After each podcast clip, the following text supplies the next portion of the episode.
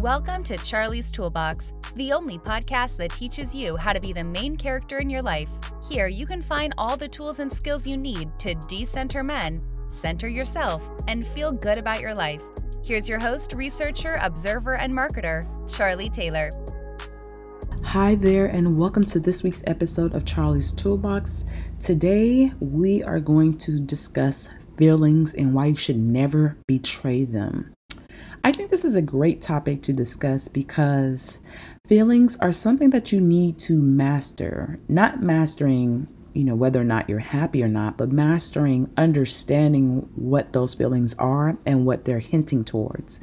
Because feelings are a great resource and a knowledge source that you can tap into to figure out what you like what you don't like what you want what you do want.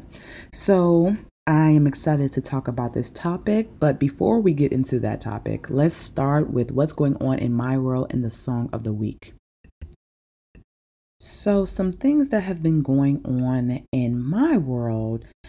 I am now working a new role and I absolutely love it. About two years ago, I decided to pivot into a new career. So, I went to school, I interned, and I networked while working a full time job. And I have to say, it was the right thing that I did for myself. You know, the process, I won't lie, it was tiring because it was happening all at once. And there was COVID, and there was all these other concerns that I had to worry about. But that work paid off, and I'm exactly where I outlined two years ago. So, shout out to me. Beyond that transition, I've been prepping myself for a new office dynamic, which, in all honesty, has, you know, I've gotten a lot of anxiety from it. And the reason why I have anxiety around going into a new office is because I've had horrible work experiences where I quit on the spot and just walked away.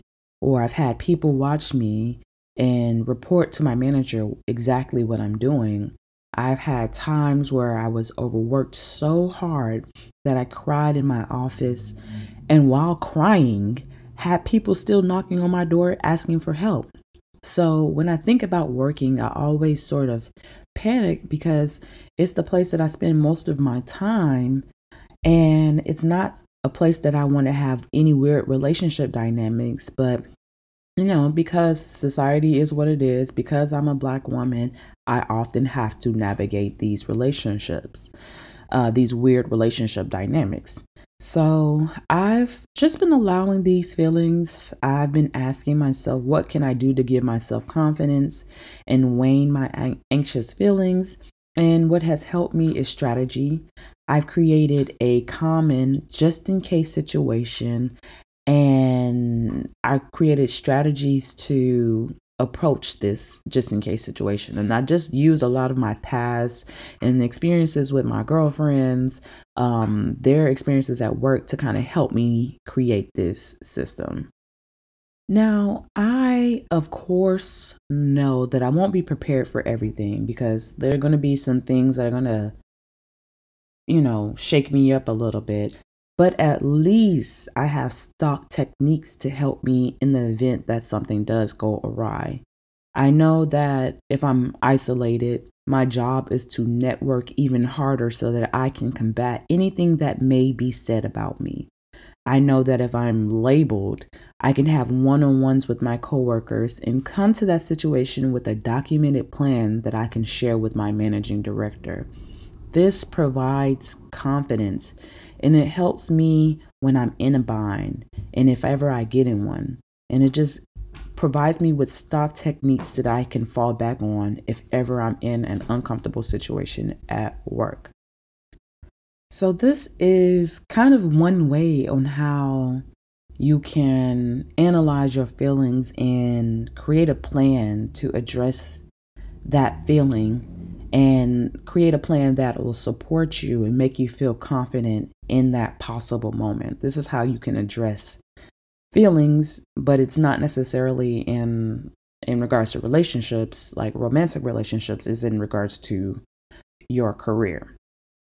But before I start on our main topic, I am going to get into the song of the week because we we got to get into that.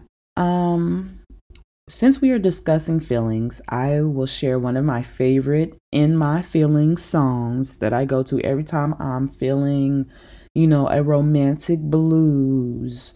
And it is by our own lower hip shower, Britney Jean Spears. Why should I be sad? When I tell you Pharrell produced the hell out of that, and Britney gave it everything we needed it is just a great like I'm feeling it. I need to drink a little bit of wine and cry and give myself a movie scene type of song. So, if you're in your feelings right now, please enjoy that song. And if you're not in your feelings, still enjoy it because it really is a great song. Now, on to this main topic the benefits of understanding your feelings. Like I said, I want to discuss this topic because it's a great resource. Um, I've had multiple conversations with friends about this. I've seen tweets about it. I've been watching a lot of movies about it that reflect the lesson that it is needed for you to unravel, understand, and be aware of your feelings. For example, I will touch lightly on like what happened, well, what helped me understand this. Um, the other day I was at dinner with a friend and I disclosed that I still feel like I felt a sting about some of the people I dated in the past. And she said something along the lines of, you know, we aren't born knowing. And that statement resonated with me because I struggle with perfectionism. And when an outcome doesn't result in the way that I want it to and when it's in when I'm in a position where I'm not on top, it stings a little. And I had to, you know, take in this lesson that you cannot circumvent everything. You cannot plan everything. You cannot strategize everything. Sometimes you have to go through things to know exactly what a certain feeling is. Sometimes you have to experience something to help develop the knowledge about your feelings. And when you know what that feeling is, so, you know, say you have a gut feeling, you're going out with this person, you don't know what it is, then you find out what it is. You use that information to inform your decisions in the future. And this cycle is what dating is. And, and I can actually go further than that. It is what life is. Life is a series of experiences, and you use those experiences to understand more about yourself. Your aim, in the words of one of my uh, Twitter pals that I very much enjoy reading her content, is Keylee Miracle. So it's K K E Y L E E M I R A C L E. She wrote something that I thought was very, very profound. It, and it states to give, you need to give up on any quest for personal perfection. The goal is to become more of yourself. And that is what experience your feelings are. That is what recognizing your feelings and letting them be is. It is you becoming more of yourself, you becoming more in tune with yourself. And the reason why, you know, accepting your feelings, understanding them is so damn hard it's because someone has told you in some shape or form that what you felt was wrong, that what you thought was wrong. And you've been shown by the people who are closest to you, by the people who have raised you, that you should prior- prioritize their feelings over yours, or you should shut down your feelings so that you can support theirs. And that is how you develop a, um, a framework where you're never trusting, you're never, never allowing, you're never unraveling or understanding your feelings because you've developed mechanisms to cope with the pain of realizing that the people who birthed you or the people who took care of you made no room and had no room for your feelings. So instead of being imperfect and feeling and making mistakes and experiencing and collecting that knowledge, you opt into perfectionism. You become what they, your caretakers, want you to be. And you model that relationship everywhere. You model it in friendships where you don't prioritize your feelings, but you are holding more space for others. You do that for romance and with your family, and you become what they need you to be to get away from the pain of realizing that these people, that the ones who you love the most, had no room for you. When we develop, you know, when we develop perfectionism, we ultimately develop a persona because that's not who you truly are. You stuff yourself into that persona and instead of being angry about something that really bothered you, you try to be the cool girl because the cool girl in our mind would do something else, would do something that we think is better than feeling our own feelings. We think that being the cool girl is, you know, what we need to get the things that we want, like respect and love and loyalty and instead of saying no to something, we go along with it because we don't want to look like the girl who who always get their feathers ruffled. We try to opt into this chill demeanor so people can say she's cool, but this cool demeanor sometimes you betray yourself. You betray yourself many times in the day because you choose a character you saw in a movie or on the timeline or in the group chat that we wanted to be, and we tell our emotions, stop doing that. Stop feeling. Be this instead of what you're being. And when you do that, when you tell your feelings to stop being what it feels, what do you think you are subconsciously signaling to yourself? What are you saying to you when you say that the person who you naturally are cannot show up here? And ultimately, and unfortunately, that shows a worthiness issue. And it's not in the traditional way you think of unworthiness or unworthiness is, but it's in the way that you truly believe in your heart that you cannot be yourself and be treated with kindness, loyalty, respect that you will not be made room for. You signal unworthiness because you truly believe that there is no benefit in being you. There is no room for you.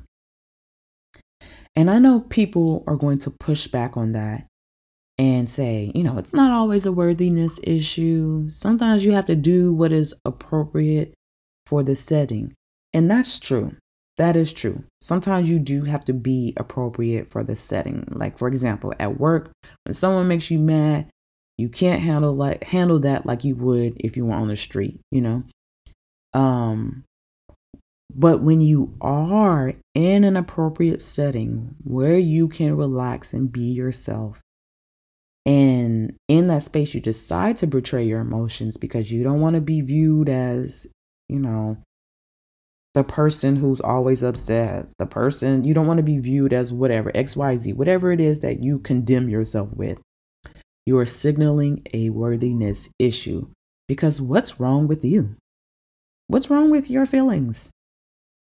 What's wrong with being you? Why can't you be you in all your glory? Why can't you feel your feeling ain't your feelings aren't doing anything to anybody. Your feelings aren't harming anybody. You're just acknowledging them. You're telling people how you feel and you guys if you are in a good relationship can figure out something to to stop or to cater to your emotions.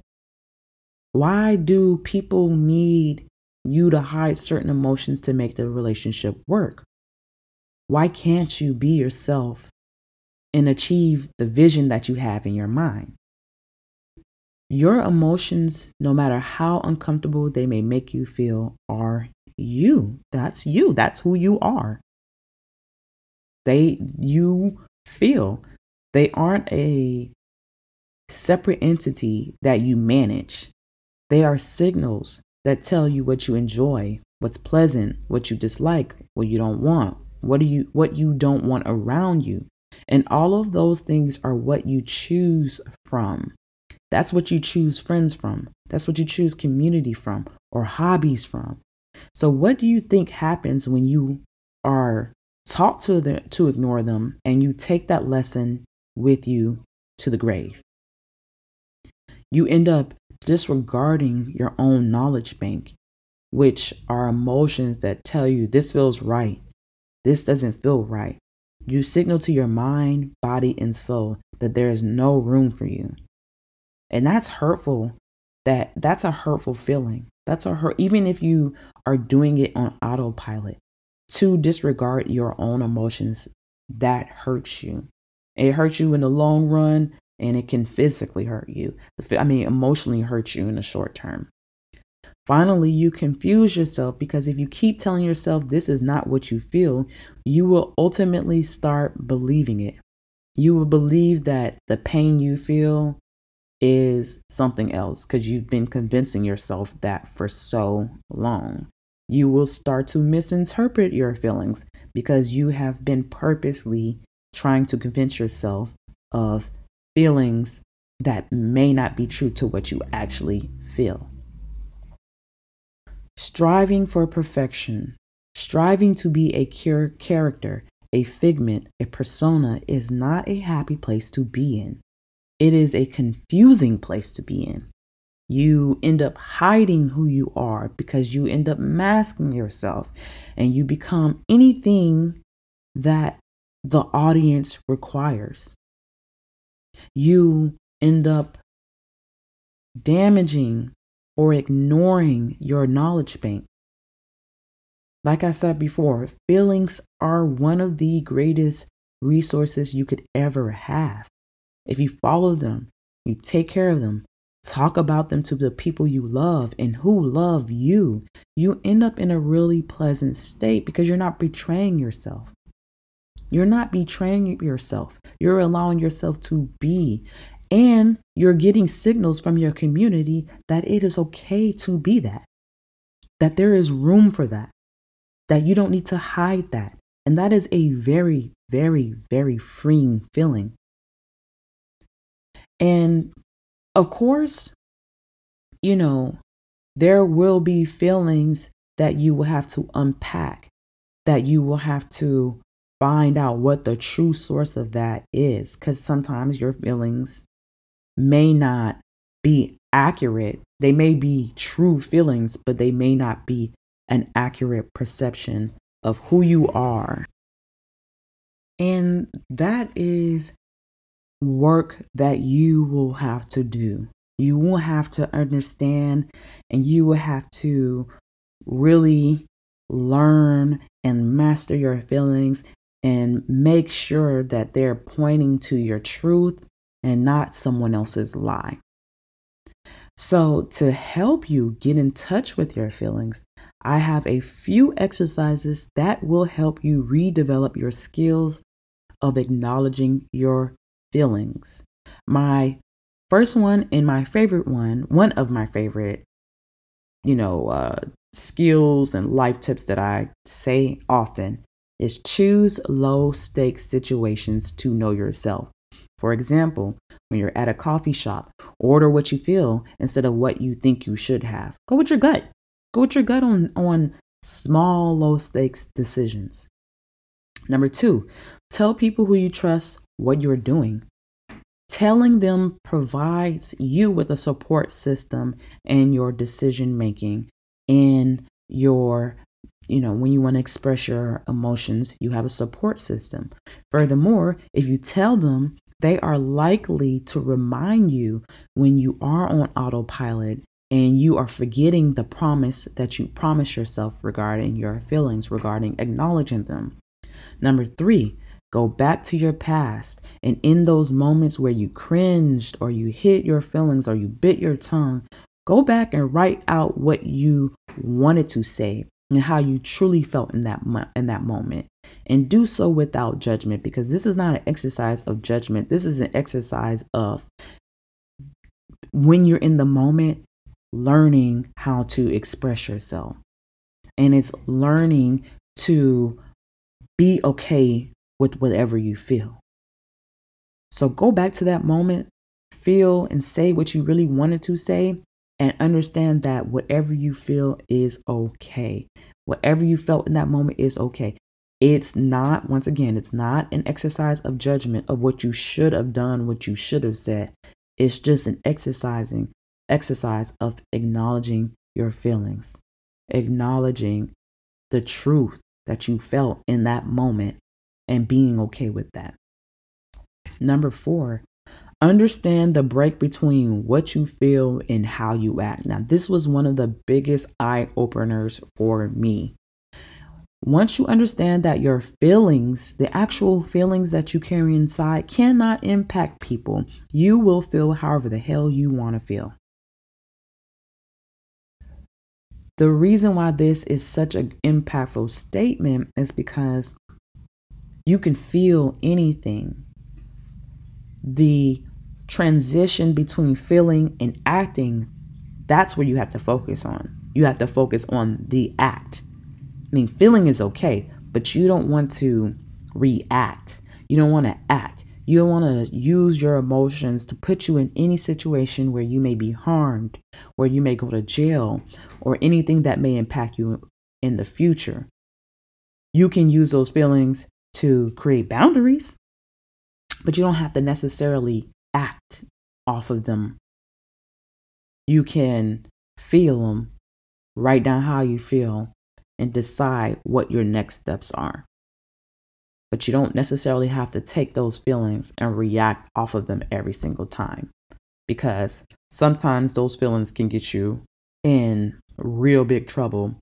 And you want to protect yourself. You want to protect yourself, you want to protect your feelings, and you don't have to act on everything that you feel. Because sometimes what you feel may be incorrect and you just need a little bit more experience to realize, oh, okay, maybe I was tripping a little bit. I appreciate people allowing me the space to learn this lesson, take this into my knowledge bank, and now I know for the future. So use these tips to step into yourself fully and completely and decide that your feelings are worthy enough to be shared, heard, held, and treated gently. And the first person who should do that is you. And on that note, you all take care.